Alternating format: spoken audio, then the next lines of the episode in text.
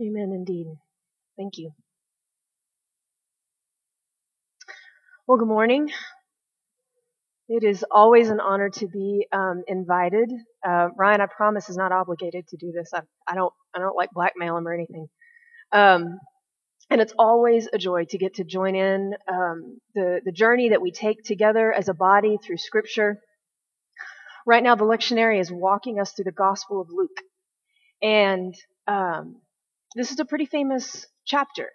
We uh, often have heard sermons on the uh, the three lost things, right? The lost sheep and the lost coin and the lost son.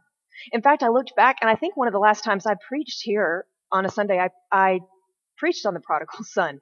And um, but the lectionary this week stops us shy of the prodigal son. We're just looking at the first two parables about the lost things, about the lost sheep and the lost coin. And it's hard for me not just to keep rolling and keep, I love the story of the prodigal son, so it's hard for me not to keep going forward. But what I'd like to focus on a little bit instead is I'm going to try to reach back um, and connect us again to some of the text from last week that Ryan preached on when we talked about the cost of being a disciple. So the first connection, I want to I want to back up and ease us into the scripture this morning by um, grabbing the very last few words of chapter 14 before we go forward. Okay? Jesus has spoken to the crowds um, about the cost of being a disciple, about counting the cost, about leaving everything to lay hold of God. And he concludes by saying, as he does other places in the gospel, let he who has ears to hear, let him hear. He who has ears to hear, let him hear. And we hear this invitation often. And um, we all know that this is more than an invitation just to actually physically hear something. That the emphasis here is are you, uh, the way Eugene Peterson renders it in the message is, are you listening? Are you really listening? So then we jump right next to, right into the next chapter. Now remember, these chapter breaks are arbitrary. This is a continuous narrative that Luke is making. And it is no mistake, I don't think, that these two verses are right back to back. So at the end of chapter 14, he says, He who has ears to hear, let him hear. Now start our text this morning in chapter 1, I mean, verse 1 of chapter 15. Now the tax collectors and the sinners were gathering around to hear him. Let he who has ears, let him hear. And it was the tax collectors and the sinners that were there to hear him. In the message, Eugene Peterson says, Are you listening? Are you really listening? And then verse 1 says, All these people of questionable reputation were there, intently listening.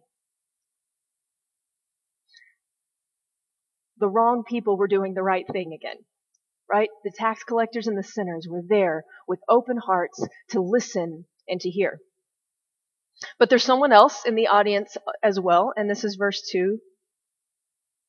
But the Pharisees and the teachers of the law muttered, This man welcomes sinners and eats with them. Whatever the Pharisees were there to do, it's not listen. Whatever they were there to do, it wasn't coming with an open heart to hear from Jesus. They're there for an entirely different purpose. Now, as ever, Scripture invites us to come and be part of what's going on and to figure out which group we're in. And I want to talk about both of these groups. There's some similarities here. Being a person, being a, a tax collector, being a sinner, being amongst the group of what we might call the lost things, the lost ones, is a creeping reality. Nobody sets out to get lost, right? One of my very uh, favorite songs from, it's got to be 20 years old now. Uh, Don Schaffer wrote lyrics of a worship song that says, Almost no one slides on purpose. No one sells their soul for free. But once we love the things that hurt us, we're on our way to crazy. But this isn't something we set out and determine to become. But being a Pharisee isn't the goal either.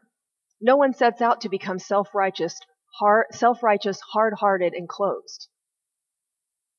In both cases, all along the way, we're trying to do the right thing. And at every juncture, we're doing the best that we can with the information that we have. And when the trail split back there, I thought left was the best option, so that I took it. And then the other time that I had to go right, I really didn't see another way. And slowly, we may wake up and find ourselves in a reality we never intended to be a part of. So they're both kind of creeping realities. They're also both groups that I've been in. I have found myself among the Pharisees, and I have found myself among the sinners and the lost. They're both groups that I've been in. These are both groups, and this is sometimes hard to remember. We see them being painted as sometimes the good guys and the bad guys, but these are both groups of people that God loves.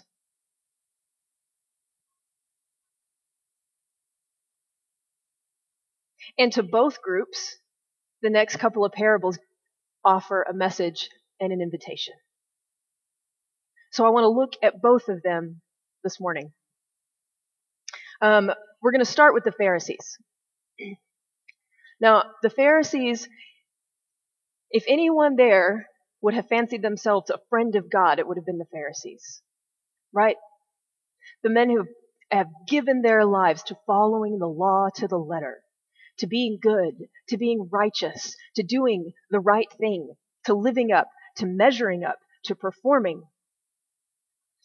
And I have found myself among this group at some times in my life. A little too proud of my accomplishments and hard work.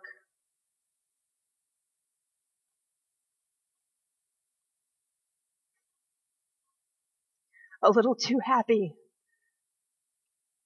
to see people excluded because it means that I'm included. A little too eager to be one of the people who could draw the lines in the sand to make sure that I know where they are and that I can police them.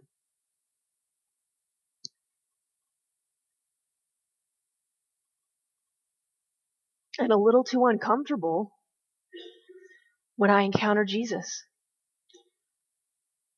You know, when the Pharisees encounter Jesus, he's pushing all of their buttons. I want to reach back again to last week, right?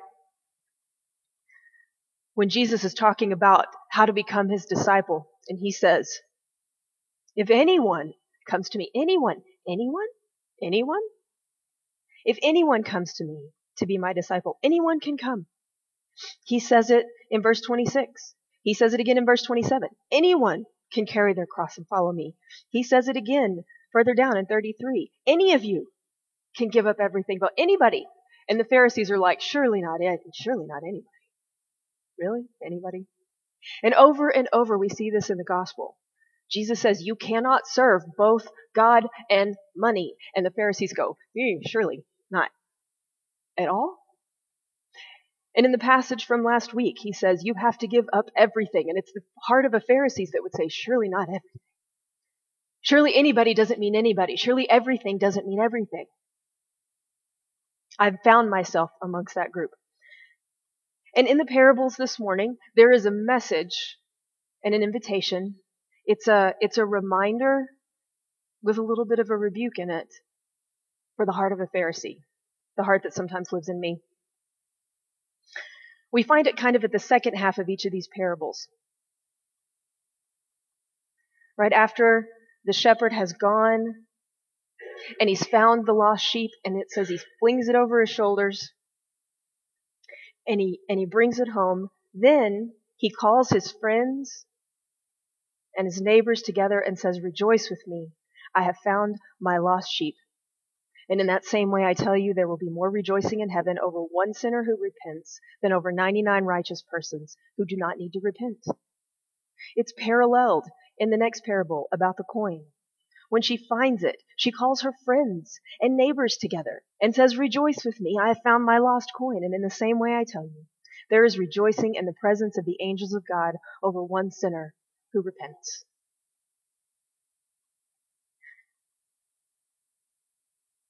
Remember, I told you that if there's anybody in the crowd that would fancy themselves a friend of God, it would be the Pharisees. And in these parables, we are reminded that the friends of God celebrate the return of the lost. They don't resent it. They're not afraid of it. They don't question it. The friend of God celebrates with God for others. It's a bit of a rebuke that maybe sometimes we're not as friendly to the ways and the and the heart of God as we think that we are, but it's also an invitation to join him in that. I think the way into being a Pharisee is a little bit of navel gazing. A little bit of constantly saying, How am I doing? Am I doing okay? Am I measuring up? Am I winning? Am I getting ahead? Am I on the inside? And I think maybe at least part of the way outside is to quit looking at ourselves at all. To look through the eyes of God at the people around us and celebrate with them. To invite them home, to be part of the search party, and to be part of the celebration.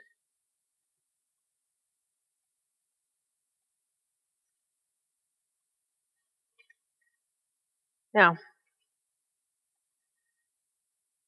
alongside the Pharisees in the audience of Jesus today are the tax collectors and the sinners, the lost, the lost things that the parables are about. Now, I want to give some attention to this word lost for just a minute because often in the church, and this this is not a wrong thing, but we've become accustomed to using the word lost as a I once once one time far in the past, a long time ago, I once was lost and now I'm found. Absolutely nothing wrong with that. It's just not all. Um, certainly lost can refer to a person who was far from God and, and comes home in a sort of initial conversion experience.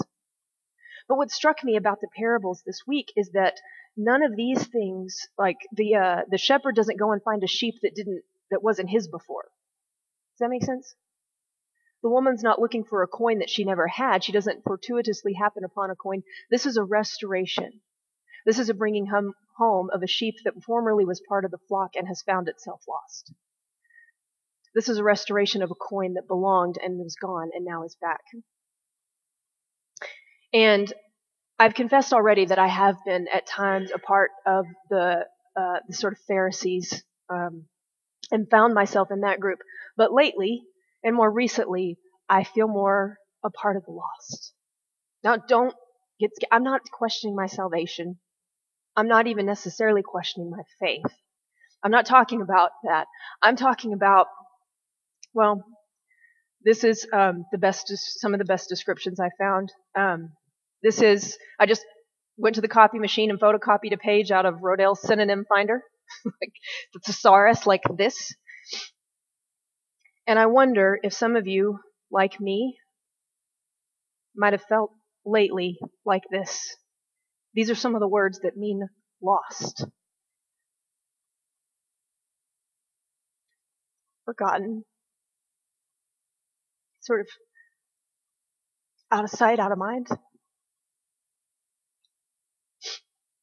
Maybe you felt irretrievable or, or hopeless,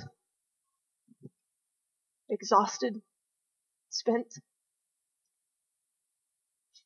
adrift, and at sea, confused, perplexed, baffled, bewildered, confounded, puzzled, mystified, and at a loss. Destroyed, ruined, or wrecked. Maybe felt absent, far away, somewhere else, just not there. Distraught or desperate, frenzied, frantic, crazy, or carried away.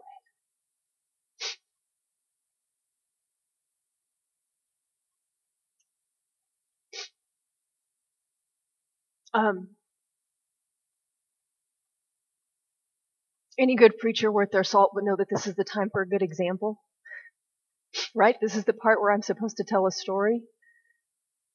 And I'm going to tell some about mine in a minute, but here's the thing I can tell from your faces you don't need my stories about that.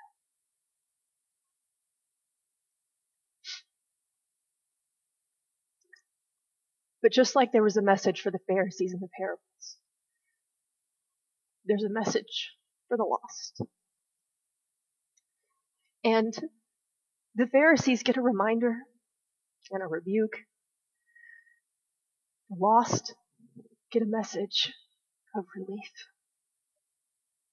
Just relief.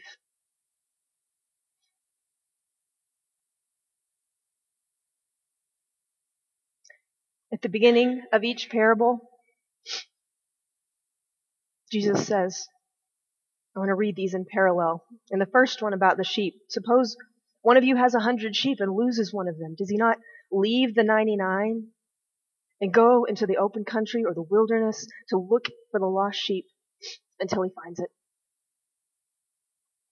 And then he joyfully finds it and he puts it on his shoulders and he goes home.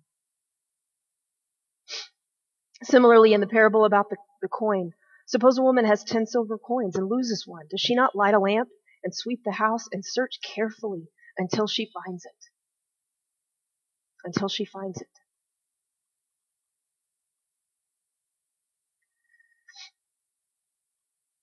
Do you know the relief of being sought? Have you experienced this in your life of being sought out? Um, when Ryan and I met when we were at Tech, I had uh, not been living a life of faith. And I had recently come back to the Lord. I had also recently called off an engagement. Ugh, I do not recommend this. It's very miserable. I mean, y'all, we had already had a shower. I had to send back a hundred gifts with thank you, but I can't keep this gift anymore notes. And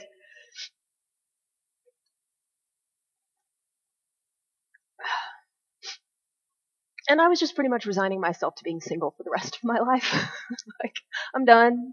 I've messed up too bad. Nobody wants me anymore, and I frankly don't know that I have the energy to try again. And somehow that crazy guy sought me out. And I can tell you, he kind of had to climb a brick wall. I was not very encouraging. and he sought me. The other um, times I've experienced like joyous recognition in my life, one of my favorites, when we first moved back from Kentucky after seminary, we moved to Abilene, and Ethan, three year old little Ethan, started going to preschool all he could manage at that point, all the stam- like his body really didn't have stamina for a whole day. So all he really had in him was about two hours each morning, eight to ten. And he had just learned to walk. I mean, we had just shed the walker. He was just now mobile. And it was the cutest thing because I, two hours, y'all, eight to ten in the morning. And I would go pick him up at 10 o'clock in the morning. And that kid would run at me like we had been estranged for months, like I had abandoned him, like he not maybe I was never coming back. But I get but but the joy of watching that kid who could barely walk run at me and say, "Mama!"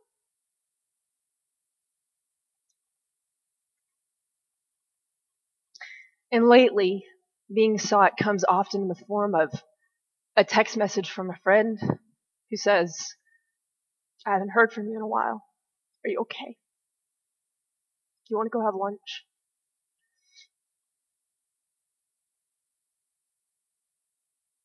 There's relief in just knowing someone's looking.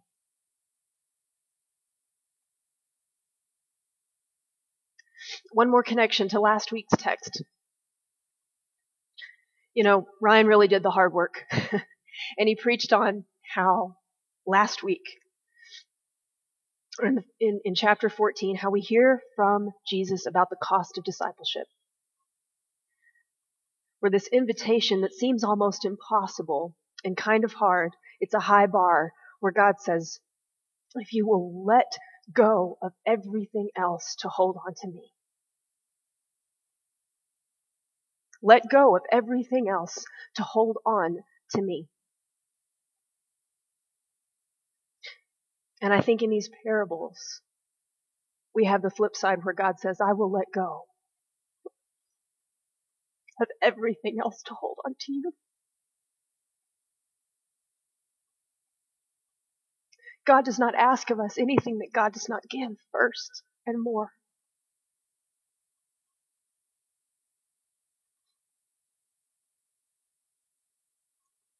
We were at Whitney Murph's wedding last night. Ryan did a really beautiful job, and Gigi, and it, it was it's always good. It's a joyous occasion to be there.